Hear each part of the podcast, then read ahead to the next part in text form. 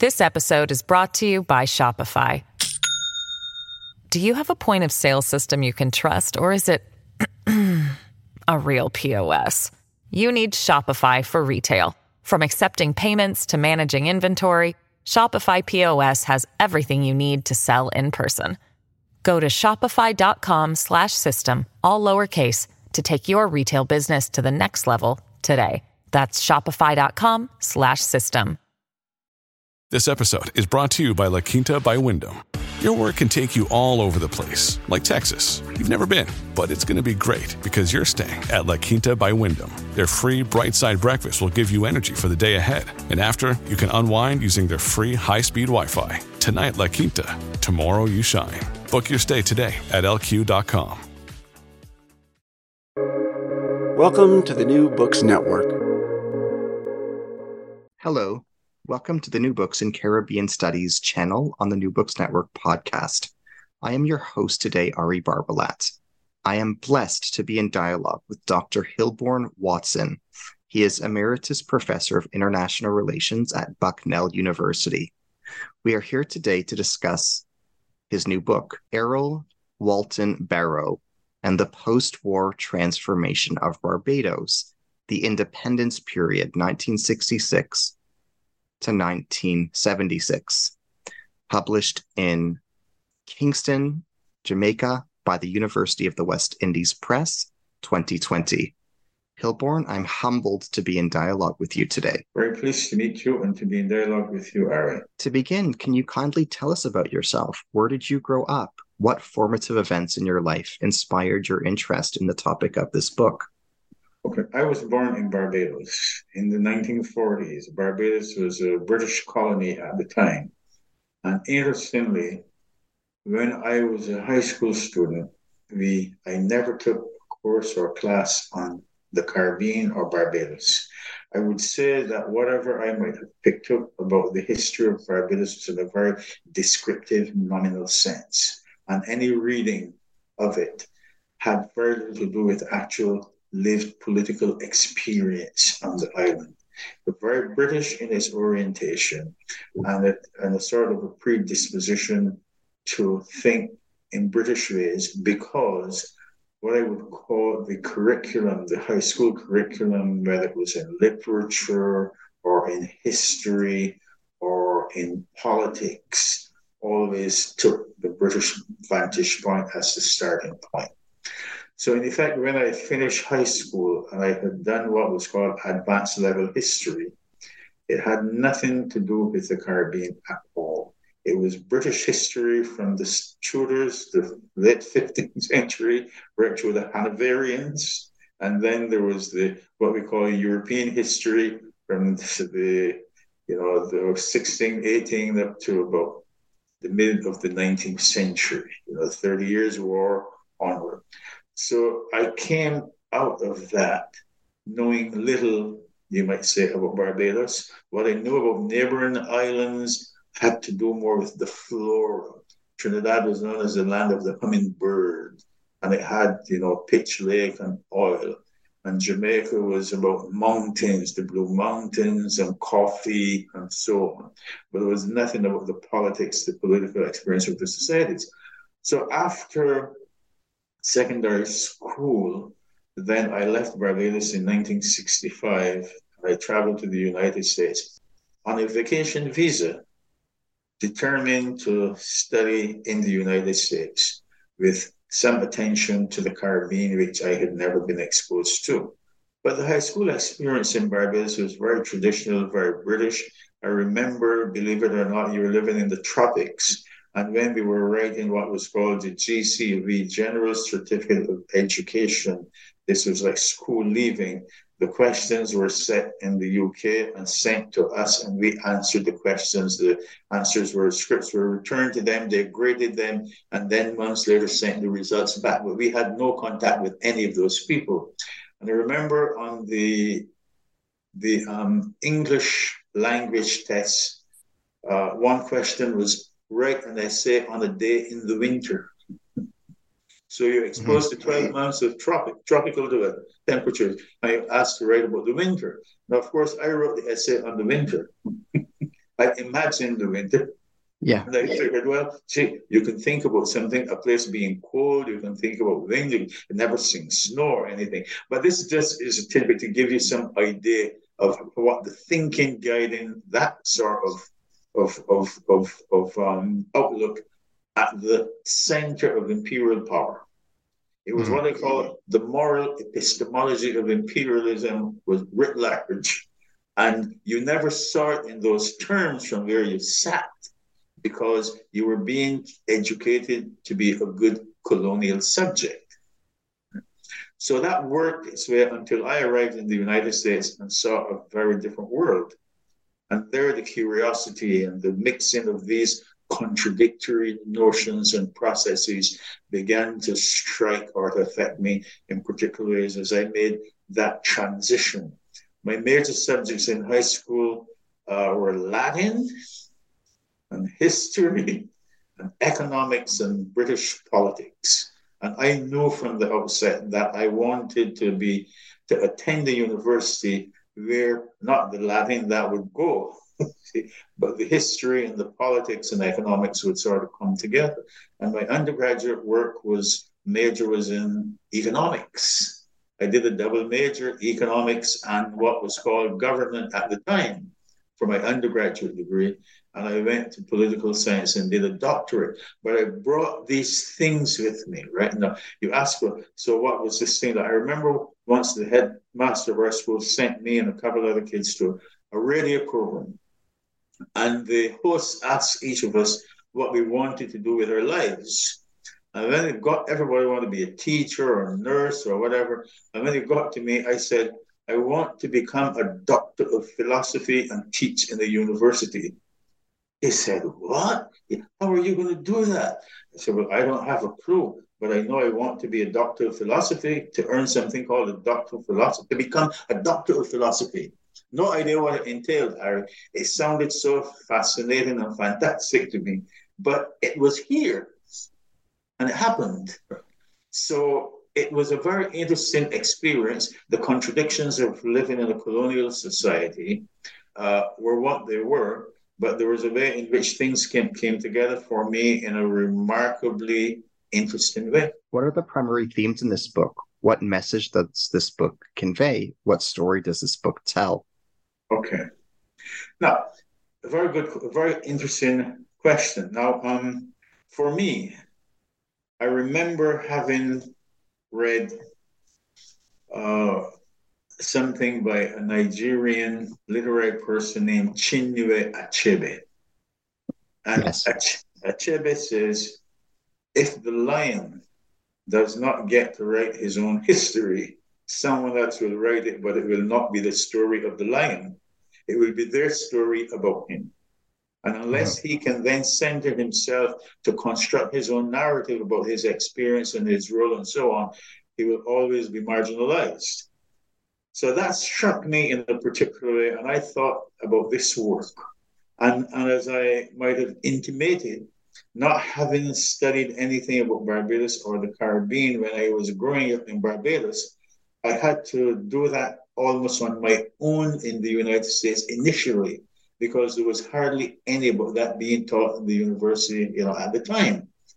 And it was only when I got to graduate school that I began. I had an advisor who had spent several years teaching at the University of the West Indies. He had done work at, at Manchester in the UK, and then he taught in Jamaica for years.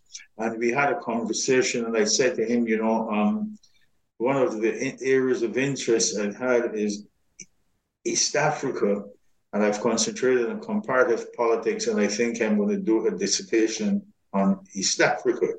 And he looked at me and he said, So, um, why not the Caribbean? I said, Well, I don't know much about the Caribbean. He says, No, come on. He used to call me Master. He says, Master, you got to immerse yourself begin to study the Caribbean, and then you write your PhD thesis on the Caribbean. Now, I'm coming to answer your question in this circuitous way. So, after doing work, I began doing my writing on migration, international migration, tourism, and related issues. And then um, it dawned on me there is more that you can do going forward. And after teaching for about a couple, more than 15 years, I remember attending a conference in, in St. Lucia.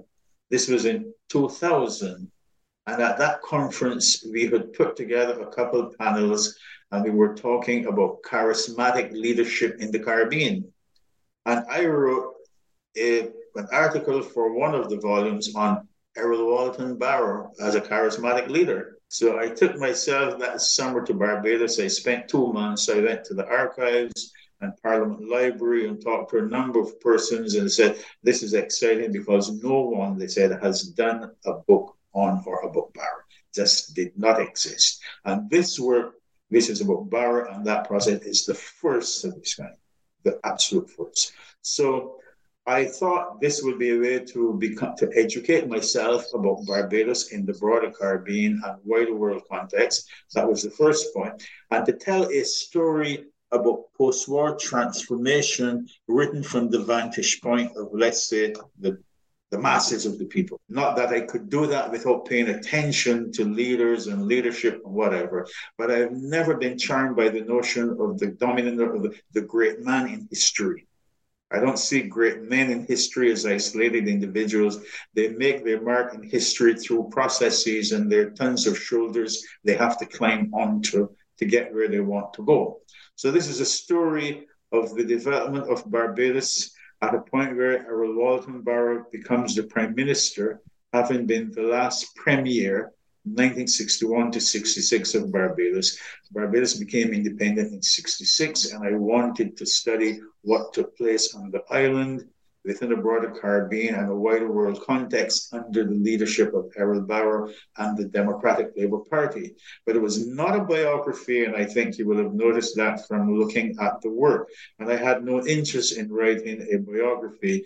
I wanted to study what one might call the political economy of Barbados in that particular period to tell a story about political parties, political leadership, the role of the broad masses of the people, how the society was transformed from what some call a collection of villages to a modern, more integrated nation, so to speak, and the vicissitudes and contradictions there in foreign policy, domestic policy, questions about women and gender, development planning, and the range of other issues which I sought to address in that volume, and uh, which turned out to have been a larger project than I anticipated because the University of the West Indies Press said, let us aim for about 275 300 pages. And you'll notice what it turned out to be. What would you like listeners to get out of our dialogue today? My expectation, my hope is that um, people will see more clearly not only the role that Errol Barrow and his party and the government and the political process played in shaping the trajectory of Barbados, but to understand Barbados in a what I call a, in a more dynamic kind of context, bearing in mind that if you were to go to the library or you go online and look for um, scholarly books on Barbados in the period since the end of the Second World War, you wouldn't find many. It's not that nothing was written, but this was the first of its kind because interestingly there Harry, when I arrived at the Barbados National Archives to look into this and I asked for a meeting with one of the senior staff persons, a guy came up and he said, I have no idea how you are going to do this. I am not sure this can work. We have nothing in here on Mr. Barrow. No books, hardly enough, maybe a couple articles. And certainly we don't have papers. We never got access to his papers. We don't know where they are, you know, or anything. Says, so how are you going to write a book like this? And uh, a, prime, a, former prime minister who is now no longer with us, Owen Arthur, we were sharing office an area and a building. He had, had, to come out of politics for a while. I was given an office, assigned an office close by, and we sat and we chatted. I had known him since the 70s when he was a graduate student in Jamaica. And he said, Hilbourne, this book you want to do cannot be done. He says, I have been in politics for a couple of decades. I have sent out my assistants to research stuff about Barrow, and nobody can find anything. You can't write this book. And I said to myself, You think so? And it was the way I went about it. I could have thrown my hands up and said, It can't be done. But I immersed myself in parliamentary debates. I immersed myself in tons of interviews that I conducted. I immersed myself, I studied government planning documents and so forth, and looked at historical record. I looked at the the Ministry of External Affairs documents on foreign relations. I looked at Barbados versus the United Nations, the World Bank, the IMF, and I began to construct, if you will, a framework for analyzing these issues and a narrative of a picture that began to take shape. So I hope that readers or listeners, I'm sorry, would come away from this saying, okay, this is worth looking at. And it's not only Barrow, but none of the leaders of Barbados, going back to the 1940s and 50s, have had much written about them. More was written about a man called Grantley Herbert Adams than anyone else. And by the way, the books that were put out on and about Adams were written by a high school teacher, not by university professors. So there has been a paucity of scholarship on Barbados leaders um, by seasoned academics. It still baffles my mind. So I hope people will see this as a way, of opening, an aperture, so they may become more engaged and read this work and begin to get a sense about what this change in Barbados has been about. Did you personally change and grow during this book's research process as you underwent it? Well, in the first place, for me, it was a learning experience. When I arrived in London at the at Kew Gardens, where the British National Archives are located, is located, I found that for the first month I spent in there, it was note taking, as it were. It was though I was in a class taking notes.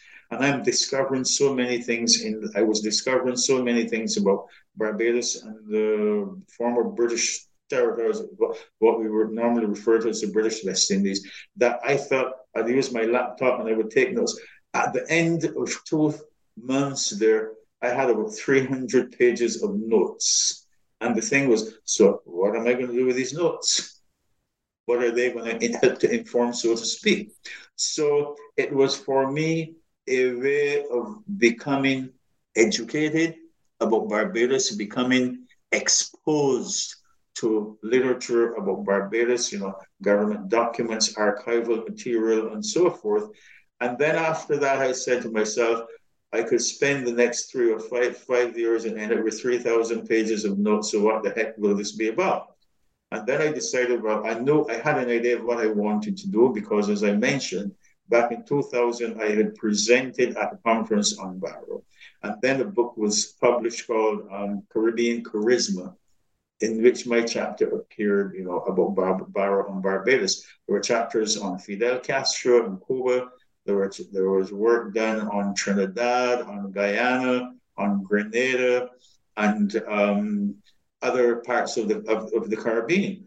And that immersion was critical because it was a learning experience. How do I educate myself to get to the point where I am comfortable actually working up these two volumes? Of course, we're talking about volume two here this evening. So I learned a lot there, and it was always in the at the center of my thinking, Ari, was that I am writing for an audience and I am imagining college students, I am imagining advanced high school students, and I am imagining technocrats and diplomats and others reading this work and locating Mr. Barrow in the context of Barbados in a, let's say, in a dynamic way because it's a very small island.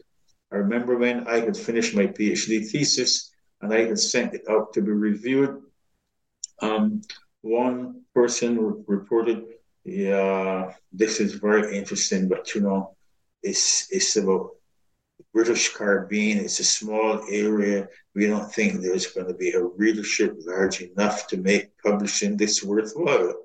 And I was brought to my senses in a way. Oh my goodness, I had never thought of that for this on Barbados, I thought, let me get into this work. I'm going to focus on Barbados and the Caribbean, and I'm going to target the University of the West Indies as the publishing house for this. I could have suggested any other, maybe found other publishers outside, and I said no. I want Caribbean people to have access to this. I want this to be reasonably priced and readily available and accessible.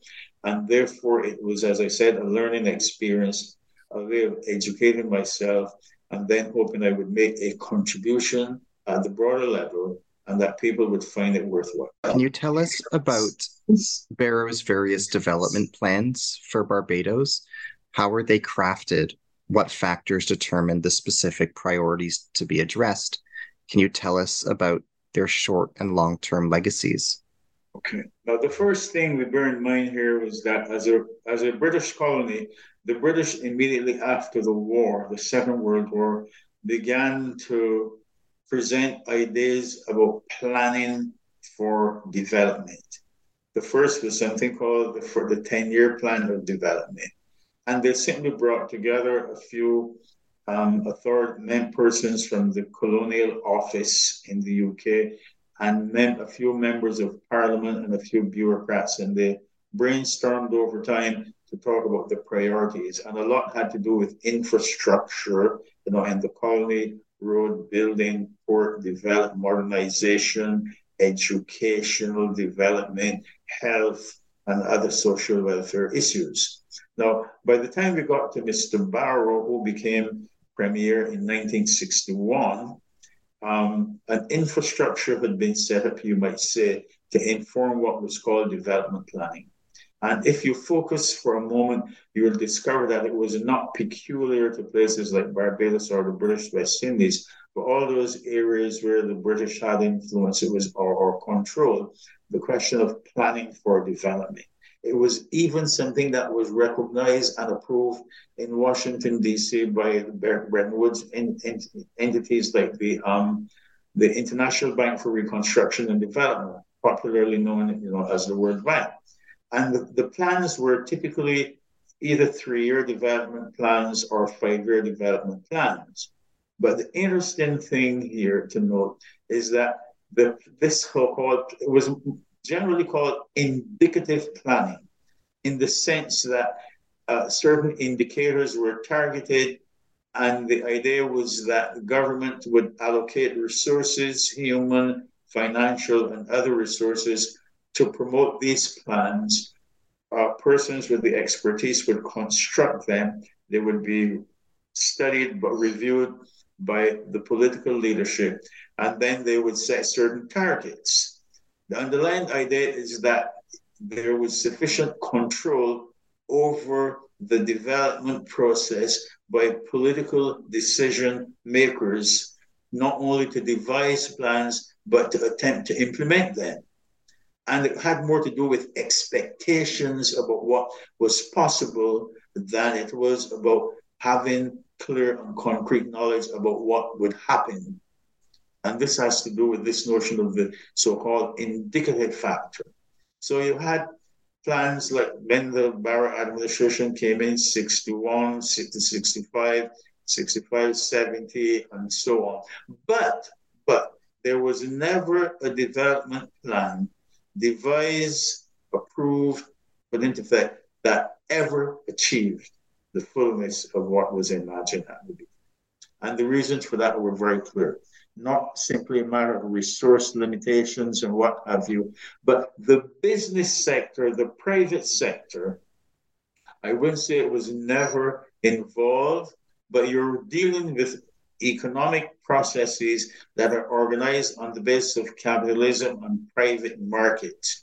And the idea behind the government planning was if you present these and you can bring the private sector into this process and get them to see the, the significance of what you are putting forward, they would come on board and things would develop. Now, the government in these planning documents always offered what we call incentives.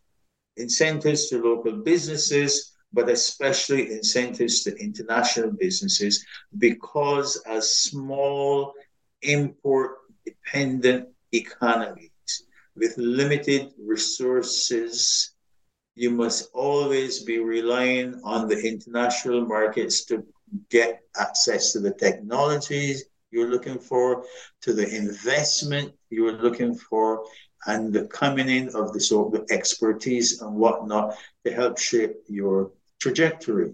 And in that context, it was always a matter of offering tax holidays to businesses, incentives permitting them to export profits and what have you. And this was sort of like guiding principles. But as I said, there was never a development plan implemented that matured in keeping with projections. So by the time the first development plan was expiring and they were constructing the second, there was always a carryover of certain things from the first into the second because the assumption was that, okay, we have to do more work here. It's not that there were no important achievements in the social areas of health and education and so forth very much so. It was not that there were not developments in infrastructure or to modernize agriculture, but if you rely, if you are dependent on export markets in which to sell your stuff and from which to obtain capital and so on, there are always factors that are way beyond your control.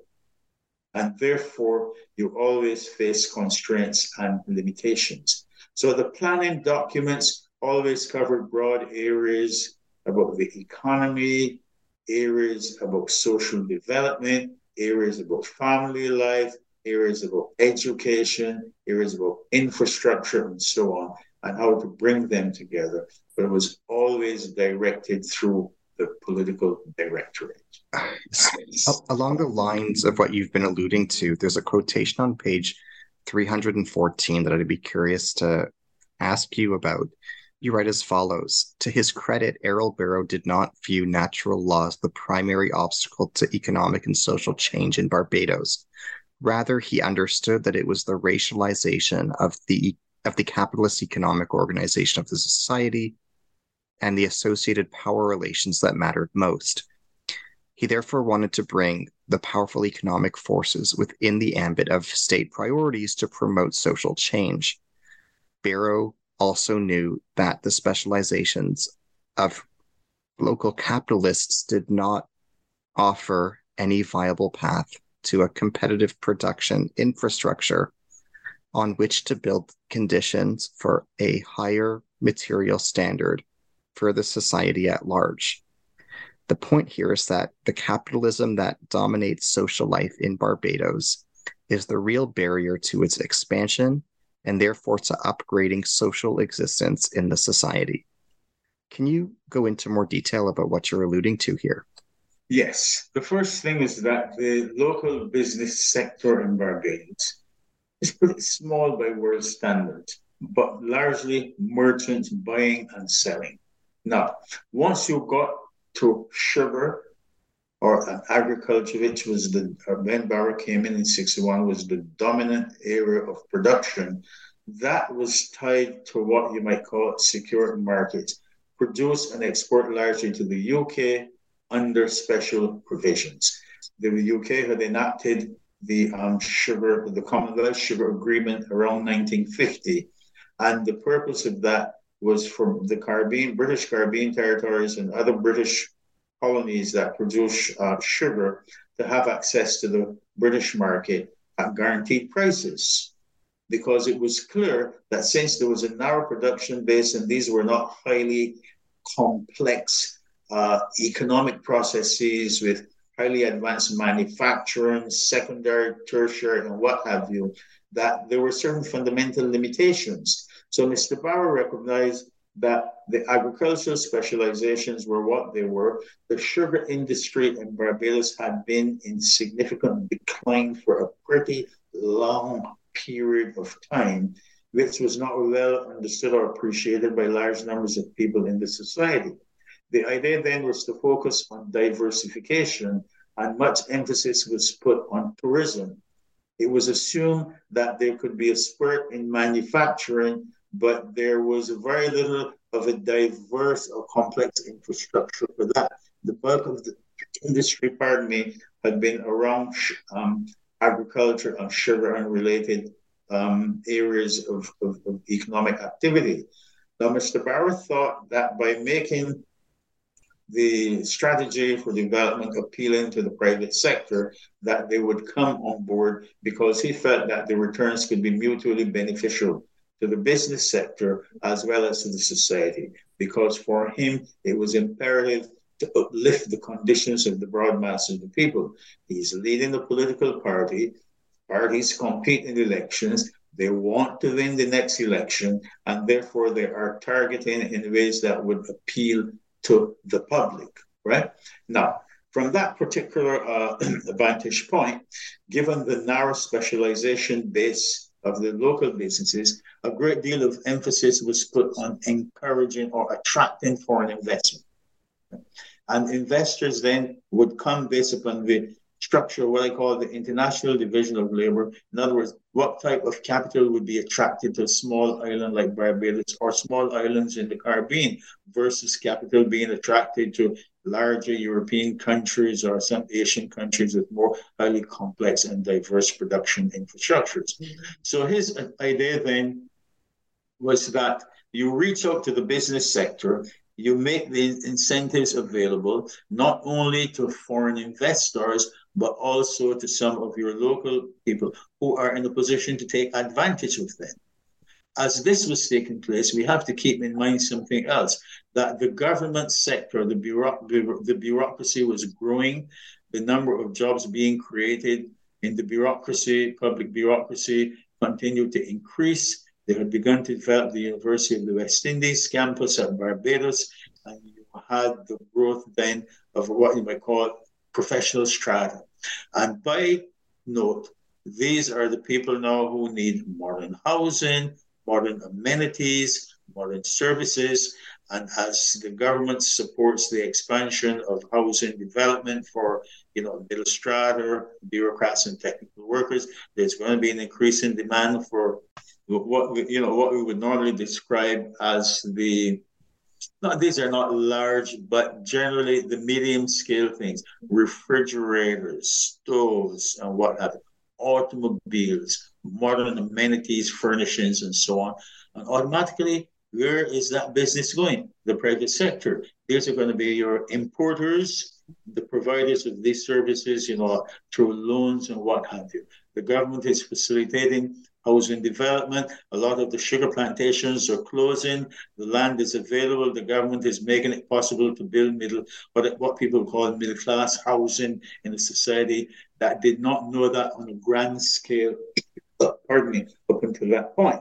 So it is this recognition of the limitations of the local business sector that puts the government at the center of promoting a, a broader uh, let's say, a more rounded notion of development because the private sector going, is going to be driven by where they figure they can make profit. They're not getting in to be like the government or, or social providers. That's the government responsibility. And the thing is, how do you blend? How do you meld these? And this is the point I was getting at about the limitations of the capitalist sector in Barbados and the government pushing this particular initiative that worked very well to benefit the private sector and help to expand it. But as usual, many of them complain, oh, the government is intervening in the market and what have you. And yet those were the main beneficiaries. But that's part of an ideological kind of consciousness that if the government gets so involved, the market is not doing what the market should do, maybe there are going to be distortions. I don't think that's to, to, to any serious criticism. Can you tell us about the Moyne Commission report, also known as the Report of the West India Royal Commission. What okay. were its consequences and recommendations for Barbados? What was Errol Barrow's perspective on the Moyne Commission's report?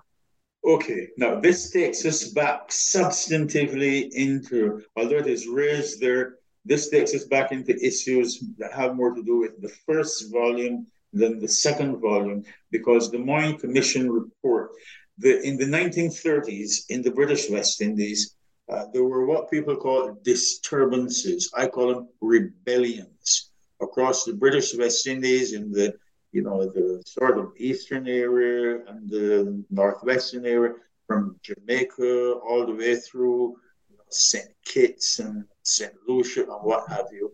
the conditions of, of living and working were deplorable. Barbados had a very high level of poverty, a large number, and has been a, a colony with a relatively high uh, population density, and it was difficult for people to see a way out of their predicament. And there were disturbances, I said a rebellion in the 30s, and after that, the British sent out, and of course, there were some deaths and, and damage to property and what have. The British sent out a commission. They were always sending commissions to study the nature, the causes of this, that, whatever, as though they didn't know. But from an administrative point of view, you want to be as quote, concrete as possible. And this commission, headed by uh, a peer named Lord Moyne, uh, came out to the West Indies and collected information in the various territories, held hearings to get quote a sense of constructing a report. That was called the West India Royal Commission Report, but it was popularly known as the Moyne because of the name of the person that headed the commission. Now, Errol Barrow was not on the scene in that time. Barrow was born in 1920. These disturbances occurred in 1936 37, right? So he's a teenager at the time. Now, the following the issue of, of the of the Moyne Commission report, certain reforms were introduced, recognition of trade unions, enactment of legislation, you know, uh, actually indicating now the legality of trade unions because in decades before they were not, they were not legal.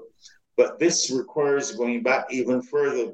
The point we don't have time to talk about here that we might do when we get to the second uh, interview.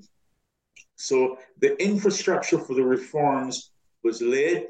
Errol Barrow joined the British Air Force after high school. He was he received a scholarship to go to Codrington College to study classics, and he went home and his um, aunt, because his parents were living in New York at the time, and his aunt said, We have packed your suitcases for Codrington College, that's in Barbados. And he said, I won't be going to Codrington College. Where are you going? He says, England needs me more. I'm joining the Air Force for the Second World War or something like that. And he joined, not for this, the war had not yet broken out, pardon me. I'm joining the Air Force. And he went off joined the Air Force, did his initial training in Canada, and then went to the UK. So he was not, in other words, I'm trying to explain that he was not on the scene as a decision maker during the time of the Moyne Commission. But the Moyne Commission had more, in, in, the impact had to do with the reforms that were implemented in the late interwar period, especially after the Second World War, that brought certain changes to places like Barbados, and by extension, to other British Caribbean territories because all largely they were largely involved in one way or other in that what we call rebellious form of resistance to the continuation of colonialism and imperial practices as have been the norm. This episode is brought to you by Shopify. Do you have a point of sale system you can trust or is it a real POS? You need Shopify for retail. From accepting payments to managing inventory, Shopify POS has everything you need to sell in person. Go to shopify.com slash system, all lowercase to take your retail business to the next level today. That's shopify.com slash system. There's a quotation on page 307 that I'd be curious to ask you about. You write as follows There was hardly anything in the public policies both parties pursued over time that question challenged or weakened white economic hegemony in Barbados. Rather than politicize and mobilize the working class to help demystify ruling class hegemonic ideology and fight to defend its own interests, the political parties organized labor leadership and organized labor, labor leadership or encouraged workers to see themselves as a massive atomist individuals with interests that revolve around workplace conditions, bread and butter issues, wages, income, and consumerism. Barrow's death left the DLP largely intellectually and politically rudderless. The study found that a fundamental weakness among the majority of the nationalist leaders and their organic intellectuals in Barbados has been the inability to produce, to produce an education strategy to prepare the working class and the society to understand the role the United States plays in the Caribbean. The University of the West Indies has been guilty in this respect, considering that there does not exist any of the three camp at, at the, does not exist at any of the three campuses a research unit or center dedicated to the study of American power, U.S. foreign policy, hegemony, and political economy, and the impact on the region in reporting its findings and the public policy implications to governments and the societies. Can you expand and elaborate on this insight, on this passage for us? Yes, no, interesting. Let me see how the, the most um, appropriate way to do that. Uh, largely in places like Barbados, and I have heard it, I have listened, I have watched. You go to Barbados there, and you would it would not be unusual to hear people talking about white dominance in the economy Barbados. Barbados uh, began to undergo internal self government on a larger scale from 1951 when universal adult suffrage was introduced. And black majority governments took over effectively from that point. Now, at no point, and as I, I said, you, you read the passage, yes, there has been little, there's been a lot of rhetoric about this thing about white economic dominance, but I'm arguing that this had been the norm. It has a British foundation to it about the free market economy and what have you. Uh, the plantation agriculture, which is no longer really major player in, in, in Barbados, was dominant. All practically all of the plantations of any significance were owned and controlled by white business interests clear links between agriculture and commerce in the country. And uh, blacks provided the bulk of the labor force, right? The unskilled labor force working in the fields, working in the sugar estates, and what have you, predominantly, it would not have been possible to operate them on quote white labor because the white population in Barbados has seldom ever been more than like five percent, so to speak, right? So that is a is an important point to note there. But important to consider is that for the average worker, it has always been largely a question how do we experience conditions that are uplifting? How do we improve the quality of life? How do we earn better pay for our labor? How uh, do we undermine drudgery and make working conditions, as you as you might say, somewhat more fulfilling? Now, um, from that vantage point, then the governments call themselves social democratic, and both political parties in Barbados were very, very conspicuous in calling themselves socialist parties, right? Political parties. And then they raised the question of what does it mean to refer to a political party as socialist? And it never veered from a notion that was common in Britain in the 20s and 30s under what was called the Fabian Society, where you had social democrats who called themselves socialists, and the British Labour Party became somewhat like the standard bearer of this particular notion. You remember, you might remember from your reading that it was not unusual in the UK for the government to have nationalized, like the British Broadcasting Corporation, or had brought nationalized steel or some mining and so on. Certain industries targeted, pardon me, for government regulation and control, but the bulk of the economy in private hands. Barbados never even got that far, so to speak. Public utilities, but largely private economic con- control you know, across the board. Now, you go over to this point then about how the region has understood the role of the United States in, in the Caribbean. This is a very large question. We could look at the conduct of the Second World War and the arrangements that were made between the British was the colonial power over the future direction of the territories at the time when territories are not independent and therefore they do not formulate foreign policy. They don't get involved directly in decision making at an international level. This is for Britain to interact with its partners over the, the, territories. But the United States began to play a very major role in the Caribbean long before any of this. You could go back if you want to target the part portion of the 19th century, look at what happened in terms of the Haitian Revolution, that, you know, coming to power in 1804. If you look at the, the, the coming to existence of the Dominican Republic in the 1840s, if you look at the question of um, the Spanish-American War, 1898, and then you go forward and you see this presence expanding by World War One. The US says to the Danes, who controlled or co-owned what was would become the U.S. Virgin Islands, right? And the U.S.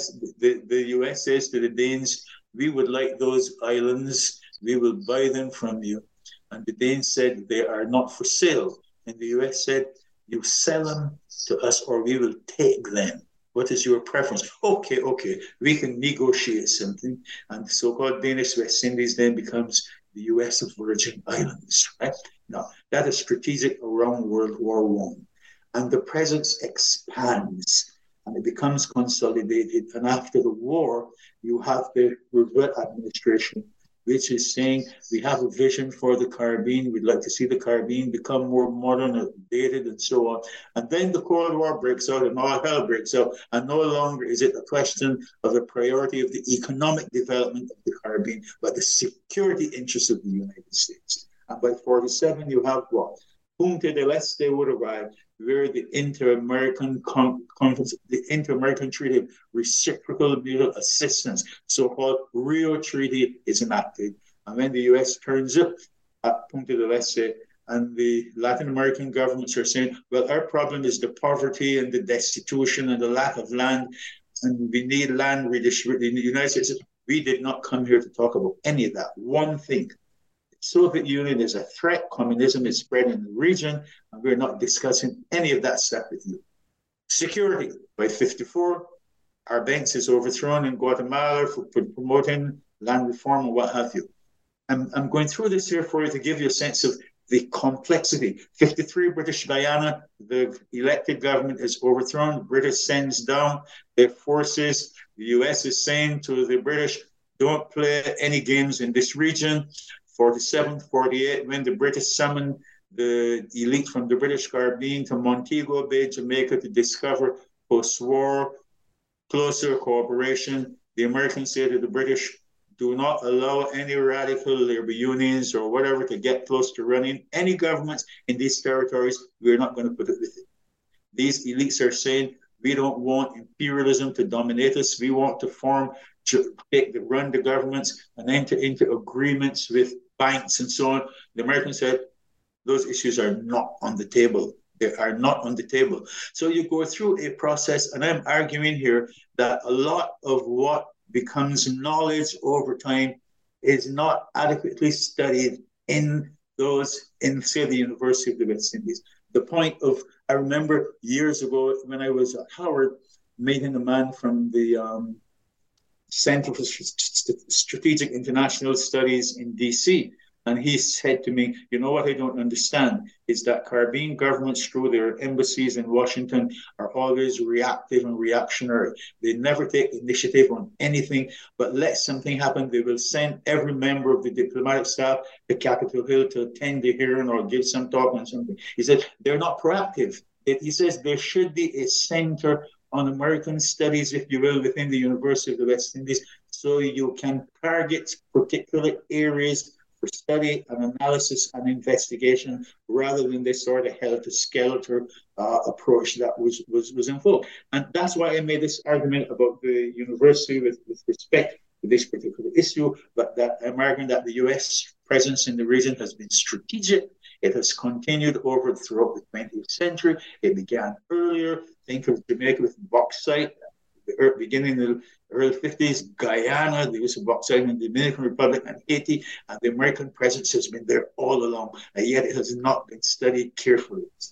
You often refer to, to Delisle Worrell.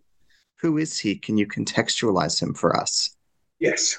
Delisle Worrell is a Barbadian. I first met him in 1973 when I was in, beginning to do research on my PhD thesis, which was on the political economy of foreign direct investment in the Commonwealth Caribbean end of World War II onward. He had just come back from McGill University, uh, where he was working on his PhD, and he was setting up a department of research or a research department in the Central Bank of Barbados. I did not know about him until that point. I was referred to him when I spoke to some people I was interviewing. Says you have to talk to Delisle Worrell at the Central Bank. We met then, and we have been in touch from time to time, and we've been in touch much more closely in, in recent times. He worked in the Central Bank of Barbados from the 70s until he left um, sometime before um, 2018 it, it was when the Democratic Labour Party formed the last government in Barbados. Um, he had left Barbados at one point and he spent at least a decade working at the International Monetary Fund in Washington, D.C. He's a highly trained economist uh, and central banker. He understands the region very, very, very, very well. He has a very close reading of all of these issues he has a global grasp of, of money and banking and central banking in the region. And he has published very broadly as a retired central banker. He is still publishing. He just brought out a book on small economies that was published by Routledge uh, last year. And we communicate, you know, very, very broadly. But highly trained economists, very technically proficient and knowledgeable, not simply about Barbados and the Caribbean, but especially about these so-called small open economies in the world. Can you tell us about the Barbados Technical Institute? What were its origins and what way does it exemplify Barrow's attitude towards science and education in Barbados? Okay. Now, the Barbados, what was called the Barbados Technical Institute was a product of the 1950s. It was located in St. Michael, uh, around a place called Richmond. And there is um, secondary schools located there that have been outgrowth from the Barbados Technical Institute. But the idea at the time of, of promoting economic development in a very small country with a narrow productive base and uh, with limited opportunities for school leaving people, uh, Mr. Barrow and leaders at the time felt that it was necessary to put some useful emphasis on the acquisition of technical skills, right, which were lacking uh, in in large measure, you know, at the time. So the technical institute morphed, and uh, you have also today, I would say, as a broader sense of what that was, something called the Samuel Jackman Prescod Institute, which is located in another area in Barbados. And the idea here is this Barbados is a society where the dominant conception held at the very base of the mass population and all the way through is that learned people who are products of the school system who are more intellectually oriented, people who might become lawyers, dentists, medical doctors, and so on. These are prestigious professions to be. That secondary education should not be about propagating technical skills across the board because they're not um, prestigious they're not considered to be indicative of people who are going to do well in life and so on. But what became very clear to Mr. Barrow and leaders at the time was that there was a tremendous deficit. And if you began to produce people with the technical skills that can be harnessed to meet particular needs of businesses and, and, and small entrepreneurial entities and so on, it would be beneficial to the society. And I think there was a merit to that, you know, particular argument. But it was difficult, difficult even to this day, to perhaps somewhat less so now than decades ago, to convince parents that you know supporting their children to become good at technical projects was worthwhile.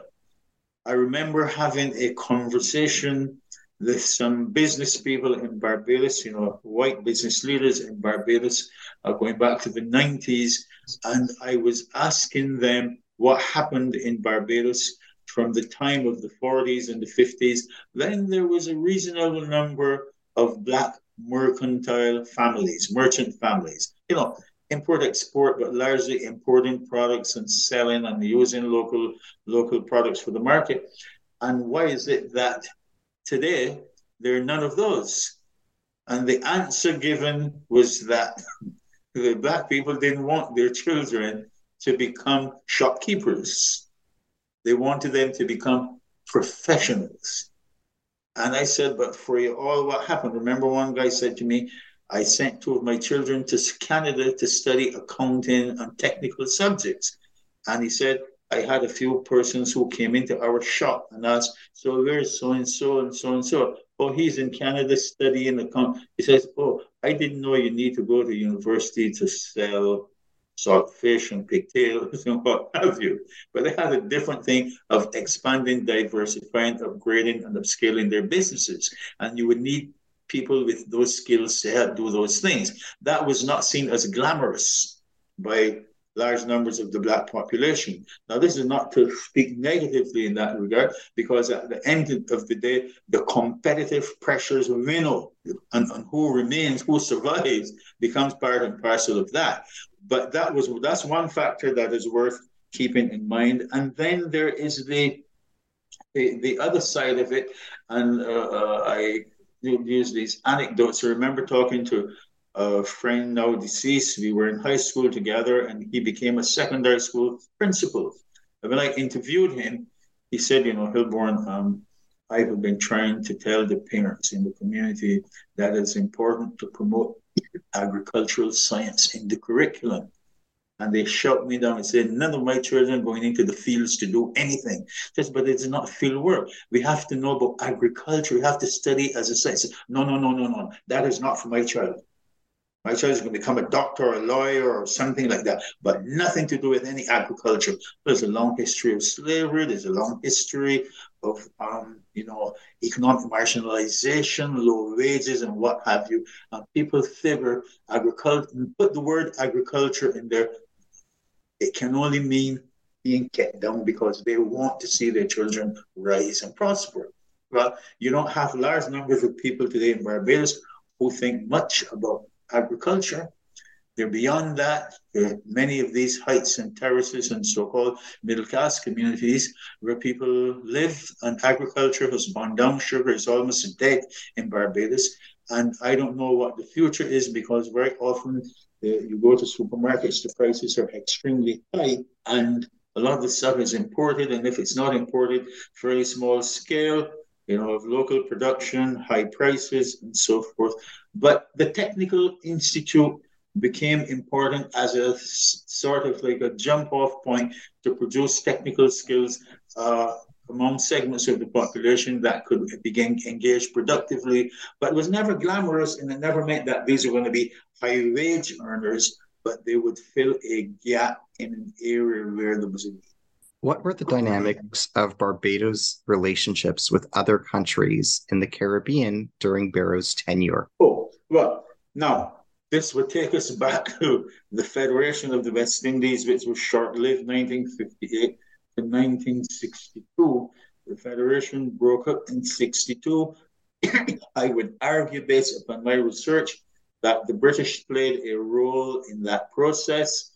Uh, the idea was that the Federation would develop and become an independent entity, an independent federation of the 10 territories that were the original members of the, of the Federation. And However, for the British West Indies across the island, these are very tiny islands with very small populations, relatively speaking, by world standards. But every leader wanted to be like the top force inside the society you form a federation and they want the federation not to have a very strong central government that mandated and dictated to the territories, but a weak central government with strong unit government. well, that was a, a, a recipe for a disaster, you know, if you will. And by the end of that period, um, the British had made it clear, I read this in the archival material, the British made it clear in Jamaica there were issues about the importance of federation and, and so on. And the British made it clear, pardon me, to Norman Washington Manley, that if Jamaica decided to leave the Federation, there would be no penalty. And the pressure about the Federation, it, it was conceived in an interesting way as an attempt by the British as their power continued to decline in the region and in the world as American hegemony gained greater space uh, to sort of leave the you know, move toward greater internal self-government and perhaps toward independence in a stable kind of way. Because the Americans were very clear in talking to London. You cannot, pardon me, part with these territories and leave chaos. It must be this must be very well managed because we are not going to tolerate it put on our doorsteps. Okay. And the British therefore saw federation as a way to manage decolonization in a stable, predictably manageable way. But the dynamics and the dialectics seldom ever allow things to, to open up in the way you might necessarily expect. But the American view and fingers were always on the scales about how the British Caribbean would go from the, the old colonial order to, to a decolonizing and a post colonial order. And um, the collapse of the Federation after four years was predictable. The leaders of the territories, pardon me, kept insisting that Britain should finance the Federation lavishly, commit all the funds necessary for it. The British had a different view. Also, the Brit Caribbean was not the only area where British imperialism had prevailed. And they were they came out of the war fairly battered or heavily battered. And they felt that if they had made certain concessions to the region, there would be demands in Africa and other points, right, that they could not support. so they did not put up the resources. And then Jamaica decided to leave the Federation would have been nine territories. And Eric Williams said one from 10 leaves zero. In other words, they're gone, we're Trinidad, we're going to move toward independence too. that part, then it left eight. And the idea was to some little eight that Sir Arthur Lewis wrote about in the book. And then Errol Barrow said, you know, these little pettifogging is it, his term, um, leaders in these neighboring territories aren't ready for the challenges of the future. So Barbados is going to move toward independence too. So it was a breakdown. By that time, there was very little left to talk about in that regard, right? So here you see dynamics in play, shaping the trajectory in a, along particular paths, some which were predictable, I would say. And the coming to an end of the Federation then opened up the space for everybody becoming independent more or less sooner or later across the period from the time Jamaica and Trinidad did in 62, Barbados and Guyana 66, and other British former British territories from the into the late 1970s and 80s. See, that was largely the context. Uh, on page 51, uh, you write as follows Sir Shridath Ramphal provided yes a more accurate explanation in an interview with the author when he pointed out that Barrow was very nervous about establishing diplomatic relations with Cuba, even after Forbes Burnham of Guyana and Michael Manley of Jamaica tried to convince him of the merits of such an initiative. According to Shridath, Barrow agreed to establish formal diplomatic relations with Cuba only after Eric Williams of Trinidad and Tobago decided to do so. Barrow saw Williams as a moderate force with greater credibility than Burnham and Manley, who were her, his friends. Sir Shridath emphasized that Barrow was also hesitant to join the non aligned movement and did not see establishing diplomatic relations with any quote unquote communist states as a realistic option for Barbados. It would take Barrow six years before he established diplomatic relations with Cuba, and only after Guyana, Jamaica, and Trinidad and Tobago did so.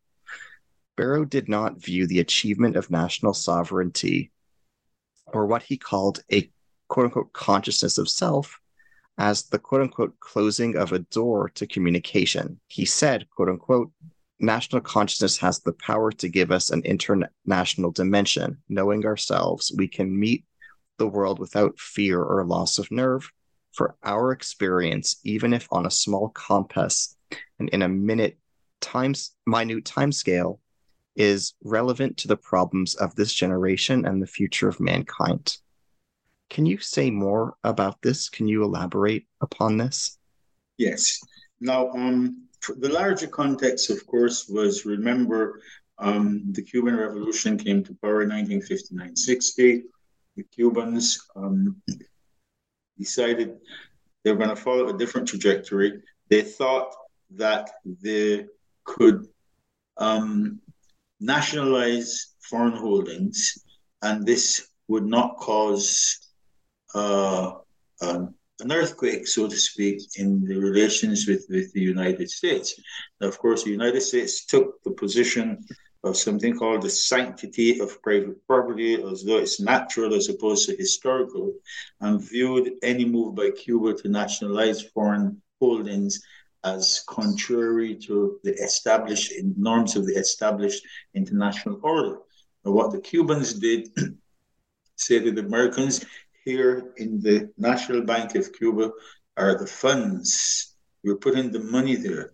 You have been paying taxes on the book value of your assets. And this is what we're going to pay you at. And the Americans screamed and said, no, no, no, there's the market value. We need to be paid if we're going to be paid. The Cubans said, not in a thousand years. For all your years, based on what the book says is what you've been paying taxes, and now you want us to pay you at market. Let's say you were, the book said that it was worth, the tax was a thousand dollars because it was assumed that the property was worth, let's say, a million dollars. And all of a sudden you're saying the property is worth 200 million but you're paying taxes based upon a million. Why would we give you on the basis of what you say the market does when you've been paying on the basis of what the book says? They've never taken the money. now, that became a big issue. And then there was the Cuban Missile Crisis, you remember. The Cubans had assumed that things would work in a normal way with the Americans after nationalizing and whatever. Sooner or later, they found that they didn't have that support from the Americans. The Americans thought to get the West to you know, boycott and isolate Cuba.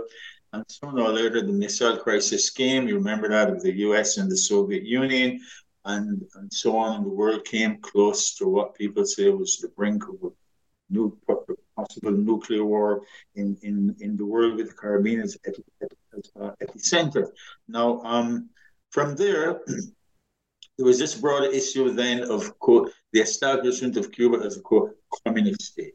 And how do you deal with this space?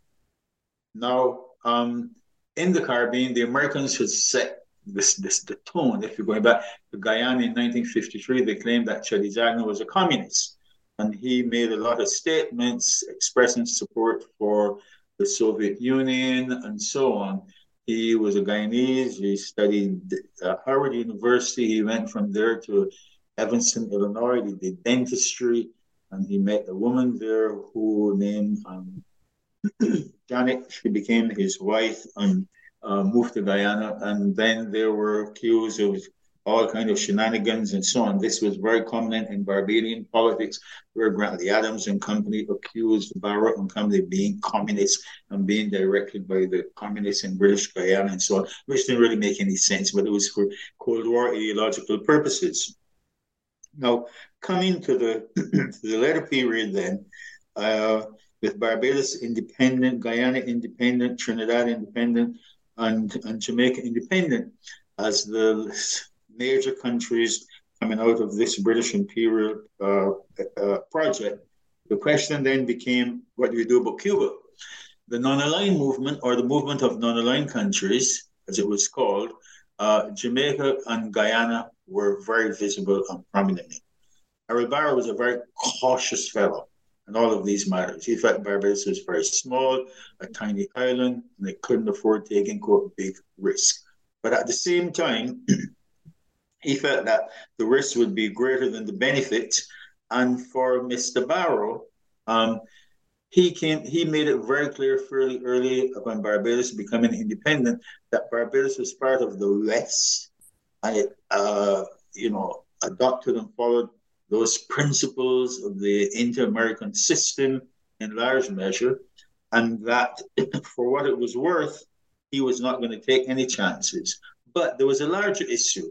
When Barbados was going through this the latter phase of decolonization, moving toward independence, you had members of the opposition Barbados Labour Party who kept accusing Barrow and his people as of, being communists, which they were not. They were never, ever communists as we understand, you know, communist philosophy, communist doctrine, and so on, especially for two political parties where they, they always consider themselves to be quote socialist parties.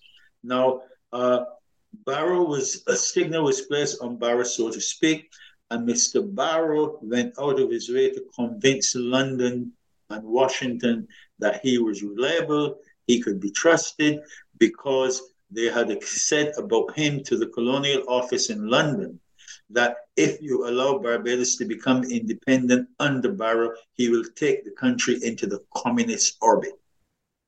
And therefore, he was extremely cautious. He said, I can be trusted. And this helps to explain, in part, his hesitancy when it came to this question of extending diplomatic relations to Cuba. But this was also the period of what broader international framing, the national liberation revolutions in Southern Africa, Mozambique and Angola as cases in point. And of course, we had the issue in Southeast Asia with the war in Vietnam and, and that overflowed into neighboring countries like Cambodia and so on.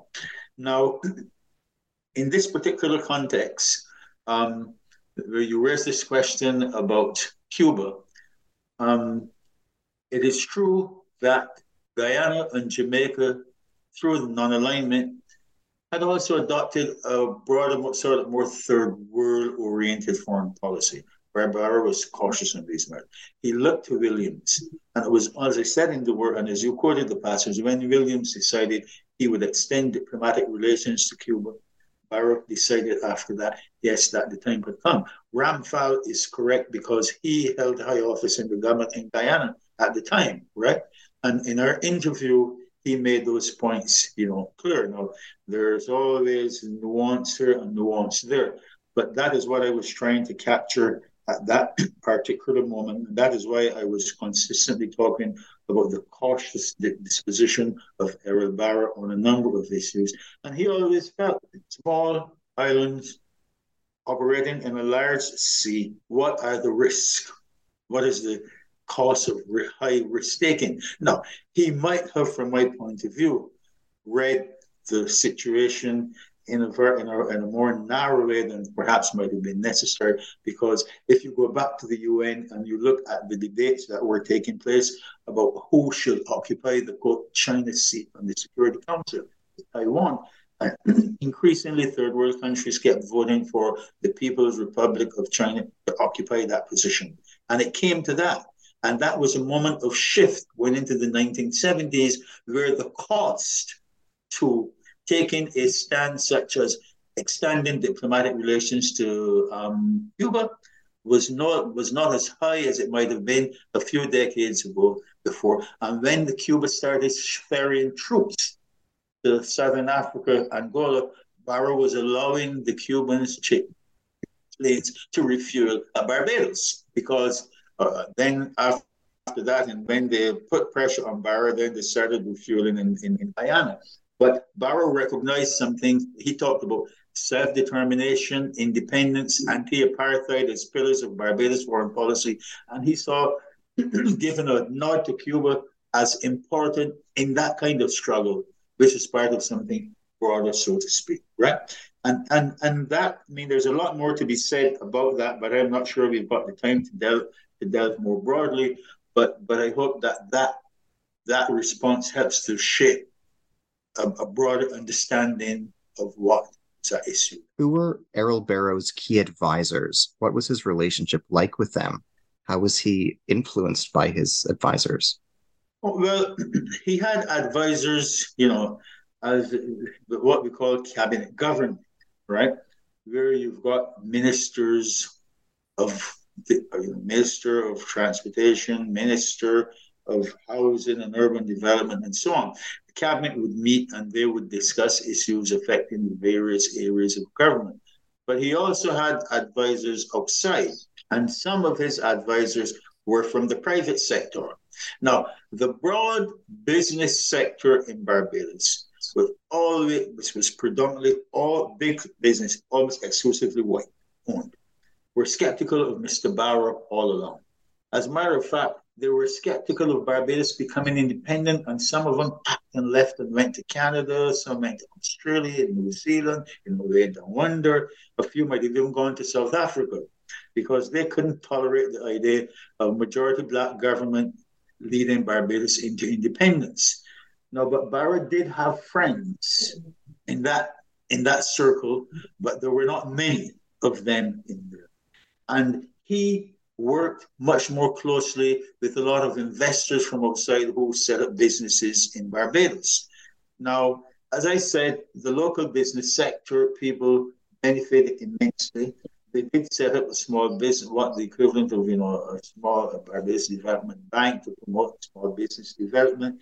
That never yielded much by way of any significant results because there was never develop that they did not develop in Barbados any cadre, significant cadre of black capitalists operating at a level that competed with established white businesses, business hegemony in Barbados at any point. Not in terms of practical businesses. Some people might have acquired money that they invested, but always kept it you know, out of the limelight.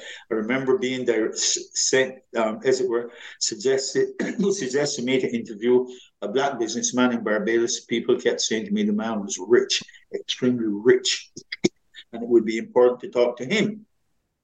And I got his number and I called him and I told him I was doing this work in Barbados and Byron. I would like to talk to him. He said, Yes, yes, yes, come over. I spent two hours with that man, and the man gave me no information on anything. Anytime I asked him about the scope of his businesses, he deferred. Anytime I asked him about, uh, were you able in your experience as a businessman to acquire wealth of anything, he never answered any questions. I never learned what he had investments in. I learned the man was skillfully crafty and evasive to the point where people said, well, if you don't get anything from him, there's hardly anything you're going to get, so to speak, you know, from him. But um, I would say, pardon me, person's right. I would say, um, in large measure, that um, Mr. Barrow had advisors from within his political party. He had advisors in the private sector. He was a very amenable fellow. He came from a very prominent black family in Barbados that owned estates and sugar works going back to the early 20th, late 19th, early 20th century. It was on his mother's side where the money and, if you will, the wealth was not on his father's side. So he grew up with the confidence, the confidence of a person who was assured, self assured, you might say, and he did not allow people to, to take advantage of him. He let people know that he could, was born on a plantation, but not as a laborer, a plantation owned by his family.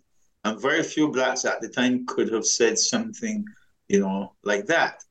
And um, in in that context, Barrow's training was in law and economics. He said when he came back to Barbados in 1950, his plan was idea was to go get involved in development, and he was was encouraged by Mr. Grantley Adams, who was the head of the Barbados Labour Party and the ruling government at the time, to get involved in politics. he ran for office and won. He would subsequently lose until he won again and continue to to be the, the representative for that constituency in St. John Parish until he, he passed away decades later. So he he always had a good relationship with his advisors. He was never a cantankerous person. He was a person who said that ideological differences should never be the basis for being unable to find points of cooperation and unity with people who shared different perspectives. And then he came to that other point you asked me, and he basically was saying that independence and sovereignty ought not to be used to close yourself off from the world within a nationalist sort of um, cocoon, but to use it as a basis for reaching understanding with others and struggling more effectively for the achievement of what I would call our universal humanity. That nationhood and so on ought not to be seen as an obstacle then for building greater human understanding. What were the causes of Barrow's death? What transpired at his funeral? Who spoke? What was said in the eulogies? Well, uh, you will notice from the um, that chapter, pardon me, that um, now Barrow had coronary disease. I never interviewed Mr. Barrow. By the time I got into this work, he already dead. Okay. I got into this work after 2003. Barrow died in the 80s. Now, okay. his uncle, man by the name of Charles Duncan O'Neill, who features prominently in Volume 1, was a medical doctor. He was his uncle on his mother's side. He studied medicine at Edinburgh in, you know, in Scotland and came back to Barbados and founded an organization called the Democratic League in 1924. And that laid the basis for embryonic progressive change in the island at the time. Now, Barrow's uncle died very early at age 57 of cardiac arrest. Barrow died cardiac arrest. His daughter died some of the cardiac arrest. So it was there, you know, in, in the family. I don't have details about the intricacies. What I remember hearing and reading was that doctors had told Mr. Barrow much earlier that his condition was really bad and he needed to make major changes in his life. Otherwise, the future would be very unfavorable to him. And I don't think he ever made those changes. He had become quite obese, quite overweight. And I don't know what else there might have been, along with cardiac issues, if there was, you know, hypertension or diabetes or whatever. But um, the the rough and tumble of politics and the lack of adequate sleep and the overwork and what have you, all those things combined to take a toll, you know, on him. And um, in the end, he paid, you know, that ultimate price, so to speak. But Mr. Barrow had made it clear that he did not wish to have a traditional funeral service at his death, after his death, and he did not wish a typical burial. He wanted his to be his remains to be cremated and his ashes scattered over the Caribbean Sea. That was granted. He had used the term, he said he did not want one of those caterwauling. It's like the kind of service you have in a church you know, for a funeral service, a lot of hypocrisy is expressed and people come in and say all kinds of things that they may not mean, you know, praising you and they may have a different attitude. He didn't want any of that. And as a matter of fact, he did not even want a viewing. And the people complained bitterly, and his family, you know, relented and allowed that. They had this thing at the National Stadium for a public viewing. He he was a private person in that sense.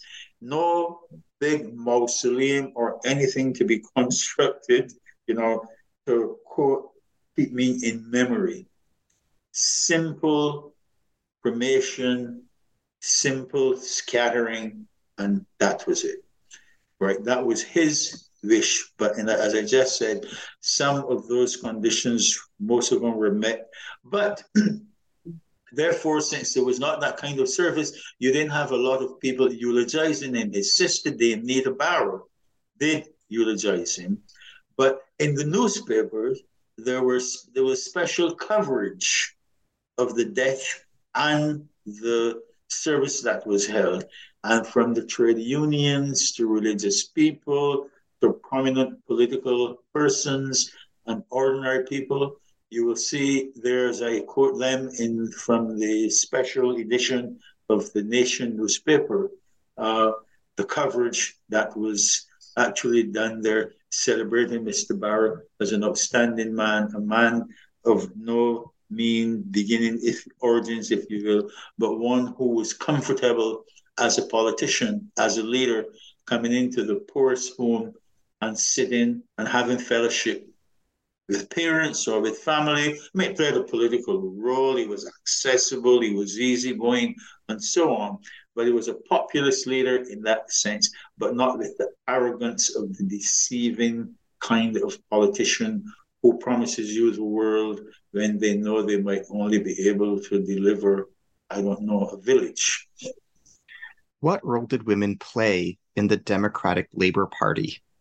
How did the Democratic Labor Party or DLP view matters of women's leadership? The, it's a very in- interesting question. Um, Mr. Barrow, in a pragmatic way, always said that he had done a great deal for women, households, families, given that Barbados had a very high percentage of female headed households.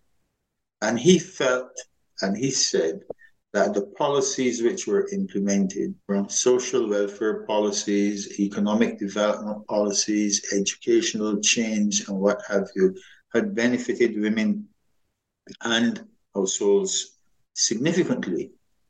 And questions were raised then, and they will note, you will notice in that chapter, there was a question what more do women really want?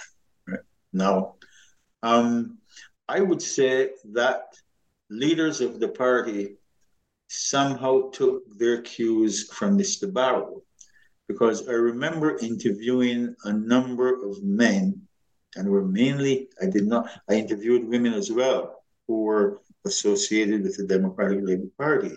And the perspectives differed across, you know, gender lines. And I remember a former prime minister saying to me that women in Barbados did not like, quote, the rough and tumble of politics, and they preferred to push men. The women I interviewed said it doesn't make any sense. They were never accorded the respect and the visibility that they deserved. Now, I did speak with another person now deceased who said to me, We are never one of those gender parties, you know. Um, we do whatever we could to push, to advance the interests and needs of women and families, but not in this gender thing. And I noticed that when I talked to women, they basically who are in the party said, a lot of the men, the male leaders in the Democratic Labour Party, always thought that any woman who joined the party was very present and very active, but always trying to use that to get close to men they wanted to be close to. So a very negative, vulgar, and crude way of, of, of making sense of women's political interests and aspirations. I don't think the party institutionally was very, it was not progressive on those matters at all. As a matter of fact, you'll notice that I talk about the big difference between the two parties, Barbados Labour Party and the Democratic Labour Party, you know, on those matters. And I remember the um, Mr. Barrow himself had raised this question about what more do women want. Now, both parties had what we might call wings or entities that were led by women. But in a society like Barbados, extremely patriarchal, no matter what anyone might say to you, women have made tremendous strides professionally and in other ways in the country over the decades. And both political parties, education wise, career wise, and so on. And women are the majority of the population. Women, um, large numbers of women hold home mortgages. Uh, they have taken the measures to advance themselves in the interests of their children and family, in spite of what had been thrown at them. But the men in both parties always saw women, largely, not exclusively, playing supportive roles. You know, you get out and you do fundraisers. You get out and you go to the communities and you try to encourage the supporters and others to go vote in elections. You get out and you were always there to back the main, the male leaders and to do whatever is necessary to help the party. But the Democratic Labour Party itself could not, in the early decades, brag of having put forward large numbers of women to run for office. It was largely a male thing. And that was not the same in the Barbados Labour Party, where you had a number of women who ran for office. The first woman to be elected to the House of Assembly in 1951 in the parish of St. Andrew, where I was born, um, uh, ran on the ticket of the Barbados Labour Party. Now, there was no Democratic Labour Party in 1951, you know, to be honest. But when the party came in and won the, the first election it won was 1961, it was basically a male ticket. And gradually, you had a woman here or there earlier in the vestry system, you did have women who ran and were elected to the vestries, the local government system. But this was long before, even before Mr. Barrow was uh, was back in Barbados from the war and so on. So the attitude of the men I interviewed, those attitudes always portrayed women as secondary, not as equal in the affairs of the party. And the main party leaders were always men, all right? So there was no attempt to cultivate cadres of female leaders at any level. But because they had seen this matter as pragma- in pragmatic terms, I interviewed a number of women, working class women, who who swore about in very positive terms about Mr. Barrow and the advantages that came. And for them, those matters were not significant.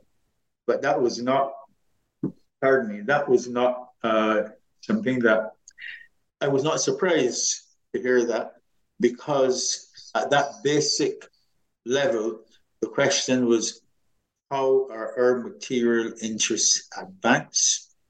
Was a question of health, education, housing, and that matter things that matter more fundamentally on an existential basis. How are those matters being addressed? And they thought that reasonable progress was being made. But for women who were professional women, they did not see things in the same light. They were far more skeptical and thought that the men were always trying to marginalize them and I don't think there was any doubt, you know, about that. And even until you notice that the first Prime Minister of Barbados, Mia Amor Mottley, uh, leads the Barbados Labour Party. Um, the Democratic Labour Party has, in more recent years, produced, you know, female leaders, but this has come in a moment when the party is in the wilderness. They've lost two consecutive elections, 30 to 0. And the question is, what does it portend for the future of the Democratic Labour Party? It doesn't mean that the Democratic Labour Party has an absolute control over power and is likely to be there indefinitely.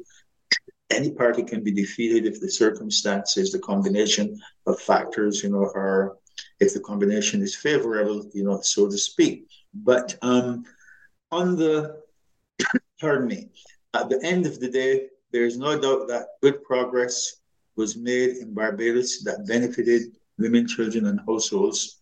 But I don't think that the party itself, through its institutional leadership, could come up and say to you or me that they were big standard bearers for promoting female leadership in the party, you know, or the government.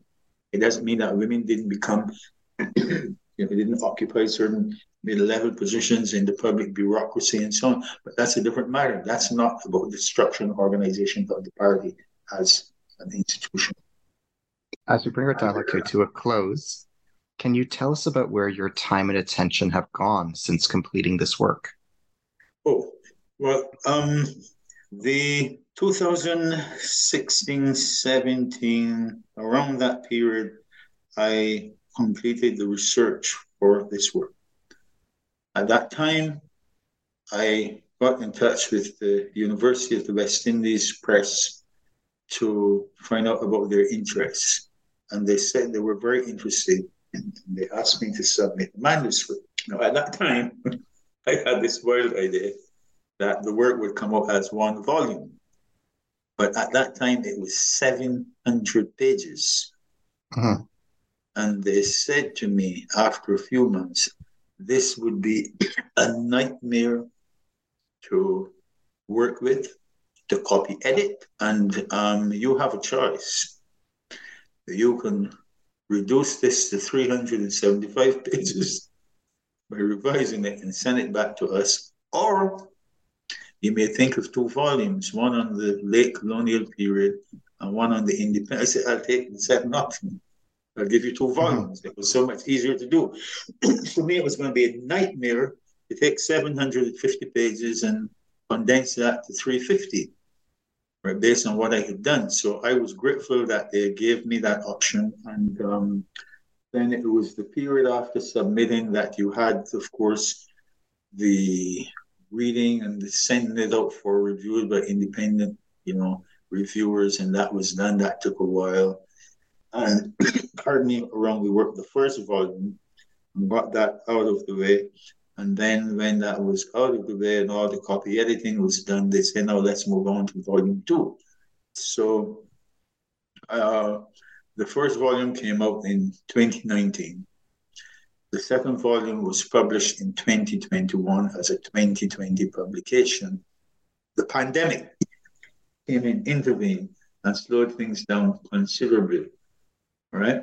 Now, after that moment, I continued to think and to write. But in the intervening years, while I was bringing the manuscript to completion, I edited a book called The Car um, globalization, sovereignty, and citizenship in the Caribbean. And um, that I contributed a lot to that, and other colleagues and friends did as well. Then I published a number of other articles in the interim. And since then, I've done a lot of thinking about other work. As I told you, where I at the beginning, where I am now with this project, Sovereignty and Currency, and the book, The Critique of Black Marxism, that I'm collaborating with colleagues on. And um, at this stage, I figured, look, um, everyone close to me, especially relatives, say they have they do not believe me when I say to them that I have retired. That I seem to spend as much time I don't travel as much as I used to to academic meetings and so on. I don't have much interest in doing that. But I try to keep the brain and the mind stimulated, you know, reading broadly and always at the computer, you know, work collaborating with others on notes and comments about a variety of topics of, of importance to us. And um, I think I have set the pace now to uh, keep working within, you know, at a, at a very different level. I retired when I was ready in 2013. I've had no regrets whatever. I've never wished for one moment that I was still in the classroom. I don't know why I would want to be doing that at this stage. And I think increasingly of other things I want to do, travel here, there, and do some other things. I haven't done any major traveling since 2018 when I did a safari in East Africa. I went to Kenya to the the um the, the, the Kenya portion of the Serengeti. Was called the Masai Mara. And then um, I was in Barbados in September 2021 for the memorial service for my late wife who had that glioblastoma tumor that took her life. And um, now it's a matter of, you know, getting on with, with, with my life, still having very high level of intellectual curiosity and um, being still driven. Sometimes I say to myself, I need to put the brakes on, but I get great satisfaction from you know that intellectual curiosity and the reading and engaging with others. Thank you for your generosity and erudition in our conversation today. Thank you for your eloquent answers and your very thoughtful replies to everything we conversed about in the course of our dialogue and conversation. Thank you, Ari. It's a pleasure to meet you. I'm very inspired and glad that I've had this opportunity. I look forward to working with you going on. Thank you. I'm humbled and grateful and absolutely appreciate your kindness in participating in our talk today. Thank you, Ari. Have a good evening. As we as we bring our dialogue today to a close, I'm signing off by mentioning again that I'm Ari Barbalat, your host today on the New Books in Caribbean Studies podcast. I've been in dialogue today with Dr. Hilbourne Watson. He is Emeritus Professor of International Relations at Bucknell University. We've been discussing his new book, Errol Walton Barrow and the Post War Transformation of Barbados, the Independence Period 1966 to 1976, published in Kingston, Jamaica by the University of the West Indies Press 2020. Thank you. Thank you, Ari.